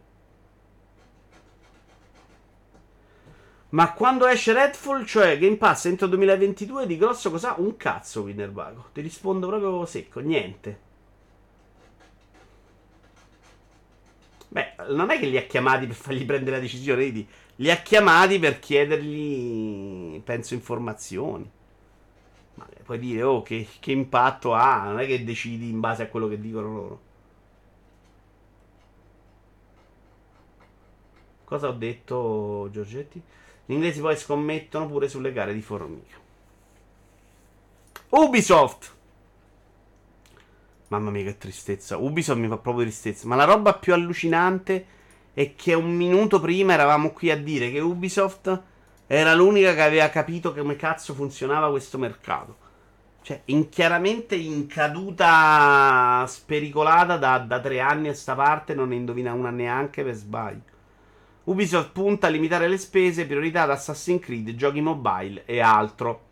È stata una conferenza finanziaria alquanto impostata alla prudenza, quella recente di Ubisoft, durante la quale la compagnia ha affermato chiaramente di voler puntare a limitare le spese in questo periodo di incertezza economica, andando a concentrarsi su progetti in grado di fornire maggiori sicurezze come Assassin's Creed e possibili giochi mobile. Avatar Frontier of the Pandora, che per loro è una roba grossa, rinviato al 2023 o al 2024, e la cancellazione di Splinter Cell eh, VR, Ghost Recon Frontline, che non so ne minchia che cosa fosse, e altri due giochi. Uno dovrebbe essere Assassin's Creed Rift. Di prossima uscita ormai Skull and Bones, nonostante la sua genesi è di poco complessa. ma anche Beyond Good and Evil 2, al di là dello sviluppo problematico e dispendioso, sembra comunque andare avanti. Ora, Beyond Good and Evil 2 fra, uscirà fra 100 anni. Skull and Bones sta uscendo e la presentazione, non so se l'avete visto, fa tutto pensare fuorché ha un successo. Cioè, anche se non è pensato neanche male. È vero che sono rimasto già stupito con Sea of Thieves. Però Sea of Thieves sembrava avercela una direzione. Boh. Io che questo, in un mondo in cui c'è già Sea of Thieves, riesca a fare successo. Sarei proprio sorpreso, devo essere onesto. Mi sembra una roba proprio troppo complessa, sbagliata. Mentre Sea of Thieves puntava anche sull'immediatezza, questo mi sembra anche un po' più macchinoso. Uno dei quesiti è se l'acquisizione impedirebbe a giochi Activision Blizzard di arrivare su piattaforme ad abbonamento concorrenti. Vengono pagati per farle. Eh. Allora, chiamo la Burino Seramenti di Carnone e Bresola per decidere se autorizzare l'ordine di alluminio dei diversi SNC di giù. E altro perché scrivere cause legali per molestie era brutto. Ah, ok, di scusa. Dov'era altro? Eh, pronto per Avatar 3 al cinema? Minchia, davvero. Ma meglio 20 Assassin's Creed che il Battle Royale di Ghost Recon e porcheria VR. Vabbè, non posso parlare, però se incendiamo lontanissimo. La VR è morta. Minchia di brutto.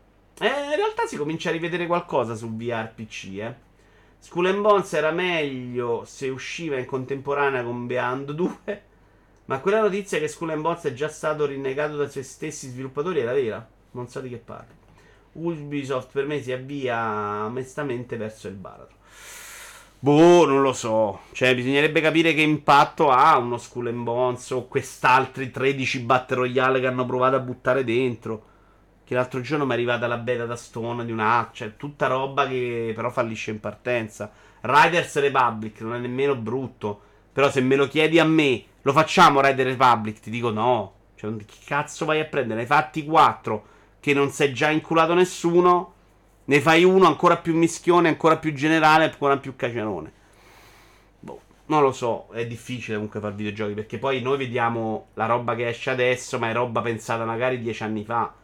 Tra i quattro che lo pensi, tre che lo fai, tre che lo rimandi. Skull and Bones è veramente un progetto che esce fuori. Qual è, qual è, stata la prima volta che ci sono state le navi? Assassin's Creed 2? Addirittura? Cioè, capite? Oh, strano proprio. Quindi loro faranno quello che fa Electronic Arts, secondo me. Cioè, la sensazione di questa conferenza agli azionisti è che loro dicano: Ok, sta roba funziona, sbattiamo la manetta, tutto il resto via. Che è un peccato. Abbiamo visto quanto abbiamo perso su Electronic Arts. Di cui però ancora non vediamo Need for Speed. Est, porca troia, zio. Lo vediamo o no su Need for Speed? And Bones era nato sotto la spinta di un momento hanno interesse per le battaglie navali. Ma se poi aspetti anni prima di fare uscire il, non non, eh, fare uscire il gioco, non se ne occupa più nessuno. Eh. Le notizie degli scorsi giorni fanno intravedere un taglio totale su ogni progetto, lanciando in piedi solo Assassin's Creed ed inspiegabilmente Scala. Vabbè, Albi, inspiegabilmente, Skull and Bones è pronto, ormai lo mandi al macero, che cazzo devi fare? Cioè, quello ormai lo fanno uscire perché non, cioè, i soldi sono già dati tutti. Se fra un mese va male, lo cancelli, esci fuori, non ci hai rimesso altri soldi. Il grosso li hai già buttati. Tutto il resto un po' ci credi. Stanno tagliando spese in maniera disperata.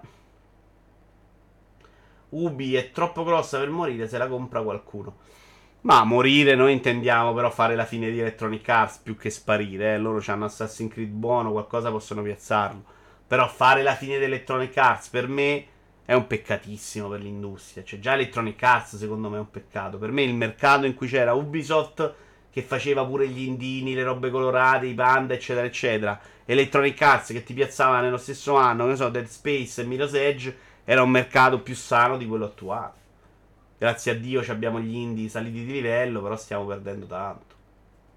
Buonasera, arriva e sento della verità per bocca di Vito. Comunque ricordiamoci che Ubisoft ha già detto uh, che non le dispiacerebbe essere acquisita. Non mi ricordo queste dichiarazioni, mi ricordo che loro fecero veramente una guerra tenace per evitare invece l'acquisizione coatta. Adesso non mi ricordo come si dice in finanza quando ti fanno un'acquisizione di forza. Eh, e quindi ci buttarono soldi veri per impedirlo. Il tizio che ha leccato la conferenza E3 di Microsoft ha detto che entro luglio si vedevano Skate, FIFA e Need for Speed. I primi due sono usciti allo scoperto. Aspettiamo l'annuncio del miglior Racing Arcade Open World. Aspettiamo l'annuncio di un gioco che speriamo sia decente, ma che su Steam Deck forse non sarà una merda, zio Fediero. Anche di Konami si diceva che aveva tante più importanti per morire. E invece, piano piano, Tony Cazzo ha fatto il Goti 2021. Qual è? Che mi sto scordando? Quello è vero, evidentemente il taglio con l'accetta è stato deciso molto recentemente. Beh, Electronic Arts male non sta economicamente, che poi a me è quello che conta ormai. Beh, sì, perché hanno le bombe tipo FIFA per fare i soldi, ovviamente. Però con, cioè, la decisione è, siccome qua facciamo i soldi, di là li facciamo quasi mai, non faccio più Anthem. Preferisco Electronic Arts che ci prova a fare Anthem piuttosto che quella che fa solo FIFA. Adesso sto impazzendo per capire sta roba di... del 2021. No, non si chiama Asqui- acquisizione ostile, bravo Albi. No, ditemi che è sto Godi 2020. Ah, i Tech 2, minchia, davvero, sì, per me. Uno scandalo i Tech 2 Godi, secondo me, fuori senso. Che gioco carino, eh, per carità, è piaciuto anche molto, ma da qui a dire il gioco dell'anno... Se non è amici, sono amichetti quei due, ma quando mai, dai, seriamente. Secondo me Ubisoft dovrebbe inserirsi in maniera forte su Game Pass Roba per proprio comincia a fare giochetti esclusivi di saghe storiche subito sul passo. Un servizio Sony se preferisco. Mm, beh no, cazzo, con i soldi che spendono tu gli fa manco vendere quelli, Kinderbug. A parte che ci sono già sul pass tipo Electronic Arts. Eh. L'aveva detto qualche mese fa il CEO che ora mi sfugge. Il nome, i Tech Tools, i Tech Two. Opa. No, l'Opa è quando esci dalla borsa. Acquisizione ostile, acquisizione ostile. Uh, scandalo perché non ha vinto Returnal, giusto? No. Scandalo perché Returnal sta qua e i te- No, non si vede. Returnal sta qua e i Text 2 sta qui. Non perché piace a me Returnal. Cioè, stiamo parlando veramente di due prodotti. Uno super ispirato, con super meccaniche di gameplay esagerato. Uno carino, ma proprio super derivativo e con dei giochini del cazzo. Cioè, con tutto l'affetto, non devi mai premiare i Tech 2. Mai. L'ha preso The Last of Us 2 danni di Animal Crossing, ma ormai vale tutto. Eh beh, sì, minchia, dai. Mi sono vergognato per Jeff quando ha annunciato il Goti. Squall! Quanto tempo, ciao.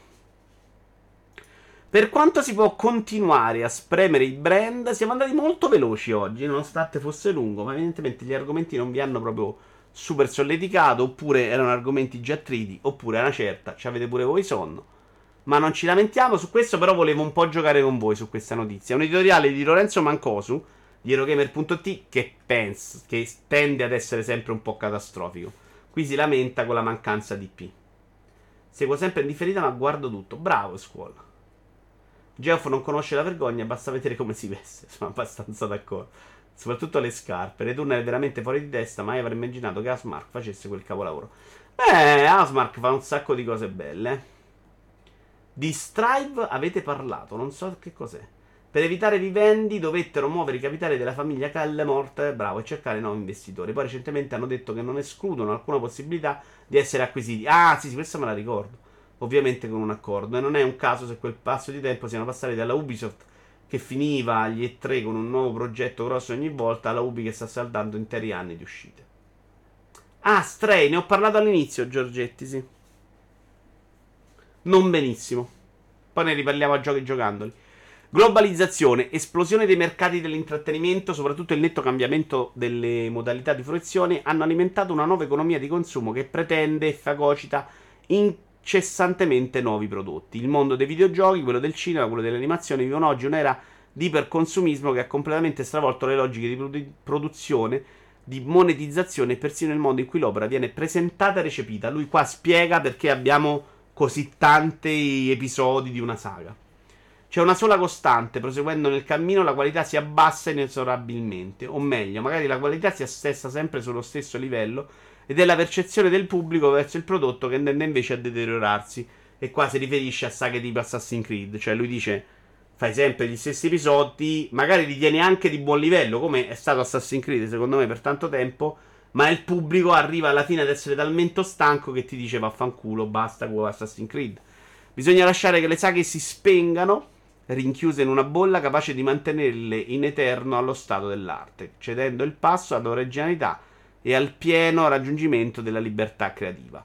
Probabilmente i grandi produttori del mercato non, che non sceglieranno di imboccare una di queste strade, cioè lui dice o abbandonare le saghe o reinventarle ogni volta, tipo Breath of the Wild su Zelda, che lui usa nell'articolo che vi invito a leggere, un po' come esempio secondo me troppo positivo, perché è vero che Breath of the Wild e Zelda lo reinventa, ma è pure vero che i Zelda precedenti erano tutto fuorché reinvenzione, anzi, erano molto classici per certi versi.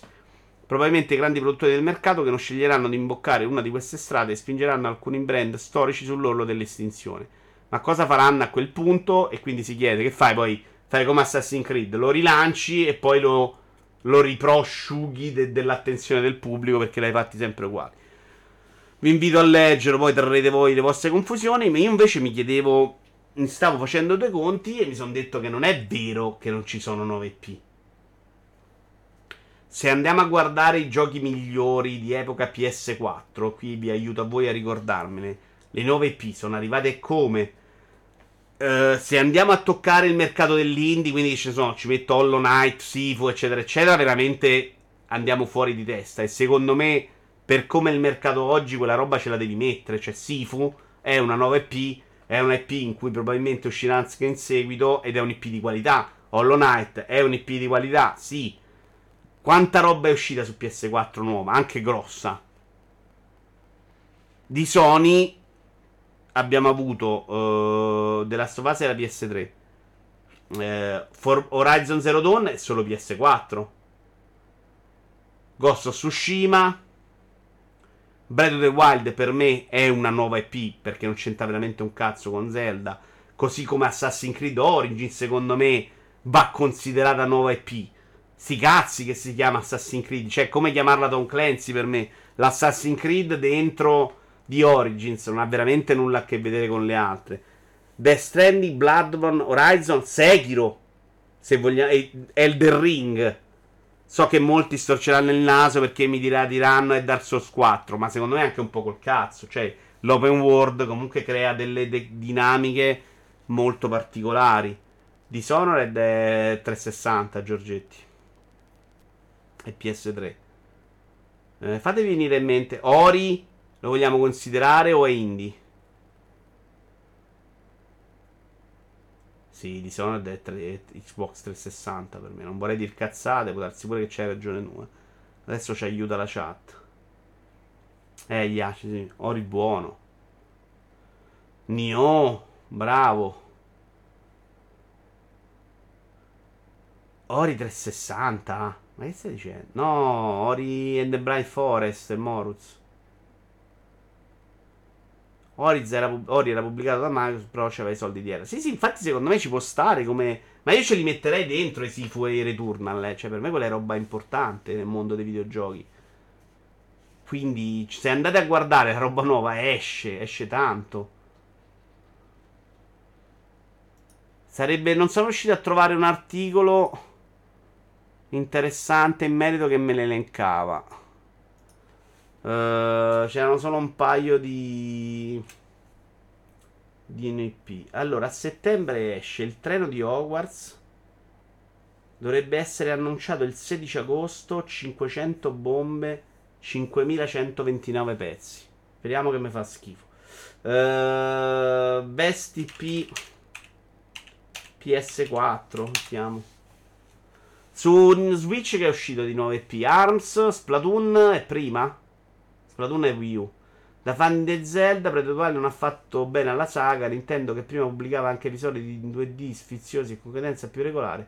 Ora si limita a fare un solo 3D, 3D rivoluzionario quando vuoi, ma esce tipo ogni 6-7 anni con il nuovo hardware. Uh, beh, no, è uscito quello 2D però C90. Era un remake, ma è uscito. Ma loro non faranno mai 100 video. Secondo me continueranno a fare anche l'altro episodio. Eh può uscirci. È chiaro che la roba della doppia console è un po'. Li ha un po'. destabilizzati a livello produttivo. Nintendo deve anche capire dove mettere mano, come mettercela, quando mettercela. Fare un gioco di S era più facile per costi, ovviamente. Uh, dire che Breath of the Wild ha fatto male, no. Cioè, meglio un Breath of the Wild ogni 10 anni che due Zelda come uscivano prima, secondo me. Uh, Sunset Overdrive, Quantum Break, Control. Control, bravissimo come super esempio, secondo me. Però escono anche una valanga di seguiti e reboot. Certo, il Maria lo sappiamo. Ma la nostra percezione è che non escono 9P. Invece sono uscite. Cioè, escono le 9P e escono anche le remaster. Perché il nome è diventato importante, perché eh, c'hai possibilità di farlo, perché la gente lo chiede, guarda Nintendo tutti a chiedere Formula 0, cioè ci sta pure che accontenti quell'utenza, non devi fare solo 9P, perché? Però non è vero che non stanno uscendo 9P. Rainbow Six Siege è una 9P, che si chiami Rainbow Six. Caped, bravissimo Arius. Rainbow Six Siege si chiama Rainbow Six, ma è un'altra cosa quello che abbiamo visto oggi. Si può dire che il Siege è un'altra EP di brutto. Allora, no, migliore DNS. Best IP PS4 mi dai DNS per PlayStation 4. Molto male. Beh, che cazzo scrivo? Uh, best new IP PS4. Minchia, oggi li ho trovati un paio di articoli. Adesso mi escono solo i DNS. A Plague Tale, nuova serie. Hellblade, nuova serie. Hai letto che Romero ha deciso di tornare ai FPS? Io l'ho letto, Tony, e ho proprio pensato: basta, minchia, basta. Ascoltare Romero e dargli i soldi per lo sviluppo. Su Switch di Nintendo probabilmente sono uscite molte meno 9P. Mi pare ci fosse un articolo del Bacchetta su Multi in proposito della mancanza di coraggio in questo caso. Beh, però c'hai coraggio, non ti si chiappetta nessuno, vedi Arms. Beh, loro hanno fatto l'abo però, eh, come coraggio. Cioè, Nintendo fa ancora le cose super pazze. Hanno fatto il Mario Kart, quello col eh, telecomando. Non è una 9P, ma vogliamo dire che quello è Mario Kart o è un'altra cosa completamente diversa. Chiaro che c'è il nome, te lo rivendi. Però se poi fai una cosa talmente diversa come il Mario Kart, quello con i, le macchinine, ma che cazzo c'entra? L'altro giorno pensavo all'ID. Piuttosto che avere un altro Doom, Quake of Wolfenstein sarebbe molto più figo. Vedere una roba nuova della nuova ID. Visto porco, che i due Doom gli sono usciti 10-10 o quasi. Sono d'accordo. Dai, Katana 2. Plague Tale e Scena sono mezzi indie o no? Mezzi però sì. Impossibile non includere gli indie. Pure Capedi, certo, certo, ma ce li stiamo tenendo. Abbiamo detto quelli belli teniamoceli. Anche perché banalmente ehm, una volta le 9P erano anche giochi indie, cioè quanto costava Metal Gear Solid all'epoca e quanto costa oggi un gioco indie, eh? Abbiamo visto che i giochi indie sono passati da arrivare a 4 milioni. Se costi 4 milioni, è il cazzo che sei in indie. Eh, eh, quello della fattoria del tizio fatto da solo è un gioco indie, vero? Su Switch no... sto giocando un sacco Neon White e la 9P o no? Cioè la roba nuova esce a valanga. Ed esce roba che, che non è dei grossi publisher. Sì, se prendo Ubisoft, Electronic Arts, Sony e Microsoft, meno, indubbiamente meno.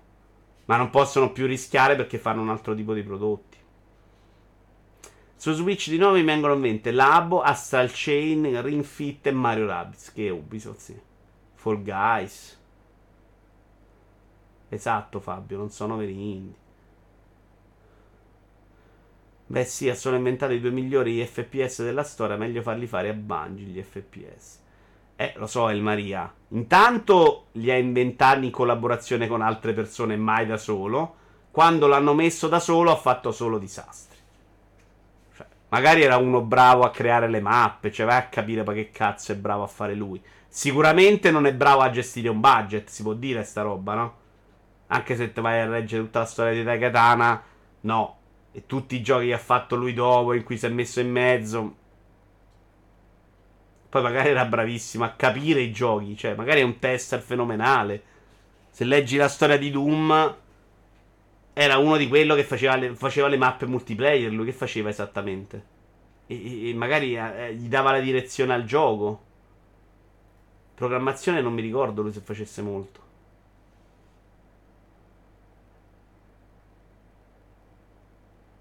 Non dare soldi a Romero molto male, brutta affermazione. E comunque, a parte gli scherzi sul cartone... Ah, Caped. Si parlava di 9P, non di coraggio, su cose extra game. Stardew Valley, grazie Giorgetti. Non lo so, Vito. Ho letto che all'epoca Final Fantasy VII era costato più di 100 milioni. Minchia. Mi sembra tanto 100 milioni, eh. Però ci può stare, può darsi pure. CD Projekt ha rischiato con la nuova EP ed è andata alla sta grandissima, vero? Cyberpunk è una nuova EP, cazzo. Ciao Tommaso! 100 milioni di lire? No, no, il cazzo. No, mi sembra tanto 100 milioni di, di euro, sì, quello sì. Eh, CD Projekt secondo me adesso non può rischiare neanche un The Witcher 4 per quanto c'ha del fango addosso. Adesso si deve togliere piano piano sto fango e poi puoi proporti con The Witcher 4. Più sei grande, meno rischi, anche questo è inevitabile in un mercato dove girano così tanti soldi. Quando Romero faceva bei giochi, Romero e Remo erano appena nati. Romolo e Remo. Però Romero e Remo era molto più bella come battuta Black Cats. Tanto abbiamo qua un esponente dell'industria, un grande Tommaso. Siamo stati insieme due ore, ci siamo un sacco divertiti, solo io e lui. Sappiatelo. È arrivato con ritardo, ma io l'ho perdonato. Sette minuti di ritardo, facendomi litigare con dei cinesi, tra l'altro, a Milano. Secondo me si può aprire come discorso. Uno Zelda Breath of the Wild che reinventa il brand, tornando alle origini, in realtà avrebbe fatto più piacere se fosse stata un'IP nuova o il semplice fatto che esiste un gioco del genere, indipendentemente dall'appartenere a un brand già esistente, basta. Io sono addirittura più contento che invece sia, si chiami Zelda, Albi. Cioè che si usino quei personaggi per farne una roba così fresca, così moderna e così secondo me non snaturante poi di, di, quello che era Zelda. Perché Zelda non era secondo me il dungeon fatto in quel modo, ma era l'esplorazione. Secondo me è proprio l'evoluzione di Zelda in quel senso. Mentre Origins mi sembra proprio tradire le origini di Assassin's Creed. Mentre i nuovi Tomb Raider non mi sembrano mai l'evoluzione di quello che era originariamente. In Zelda a me sembra invece proprio ok, oggi posso farlo, ne faccio una roba grandissima. Posso dirlo anche per mia sensazione su Mario 64. Cioè, è vero che sono due serie diverse, la 3D e la 2D di Mario. Però secondo me la 3D tende a essere l'evoluzione di quella 2D, cioè aprirla al sogno, a quello che non potevi fare all'inizio. Tommaso un giorno disse che Resogun costò sul per giù tra 5 e 10 milioni. Eh, ci può stare. Alla fine ce l'hai la gente a lavorare. Eh. Anche perché non c'era. Vabbè, immagino che Sippo abbia rapportato Ares. Dai, che c'entra. Final Fantasy VII tra i 70 e i 75 milioni aggiustati dall'inflazione. Lo dice una rapida ricerca su Google e quindi è verità di dollari. Hai capito? Ma in Breath of the Wild c'erano la lore e tutto l'impatto emotivo che si portava dietro. 9P non sarebbe stato uguale. Sono un po' d'accordo, Iaci. A me quella scena del cazzo con Zelda che piange mi è piaciuta un sacco. Perché avevi in mente la, le Zelda che avevi conosciuto nella tua vita. Poi Zelda secondo me si presta proprio come, come storia, come lore, a fare mondi tanto diversi uno dall'altro, è proprio come idea. Quella Zelda là secondo me era proprio anche il risultato delle altre. Era bellissima, era quella che aveva proprio la pressione addosso. La puoi leggere in tanti modi, secondo me, quella scena di tre secondi. Per parlare di narrazione filmati da mille ore. Cioè, io ce l'ho, ma ancora quella roba non me la tolgo dalla testa. E quanto durava? Quattro secondi? Io direi che però siamo arrivati anche un po' alla fine. Sono tipo le 22.39. C'è stato un bel crescendo. Ci abbiamo un player inside TV da andare a salutare. Li salutiamo. Noi ci rivediamo. Boh, domani se riesco a superare questo fastidio del cardo. Cardo. Del caldo, magari con un po' di Formula 1 VR. Se mi prende voglia. Se no, domani capace pure che mi faccio una giornata di piscina me ne butto là, mi faccio le mie 40 vasche e poi gli pago la giornata e me ne sto sul lettino. Non, non lo escludo, difficile, perché adesso devo combattere con Xenoblade 3. Sappiatelo. Ah, Good and Evil 2. Che, che, c'è tutto a posto e sulla console, ma non mi parte. Ci sono problemi. Adesso parlerò col mio coach, mental coach, per provare a risolvere. E domani ve ne parlo, semmai. Ciao belli, buonanotte. Salutatemi Raiden e Midna. Penso solo Raiden a quest'ora. Ciao ciao.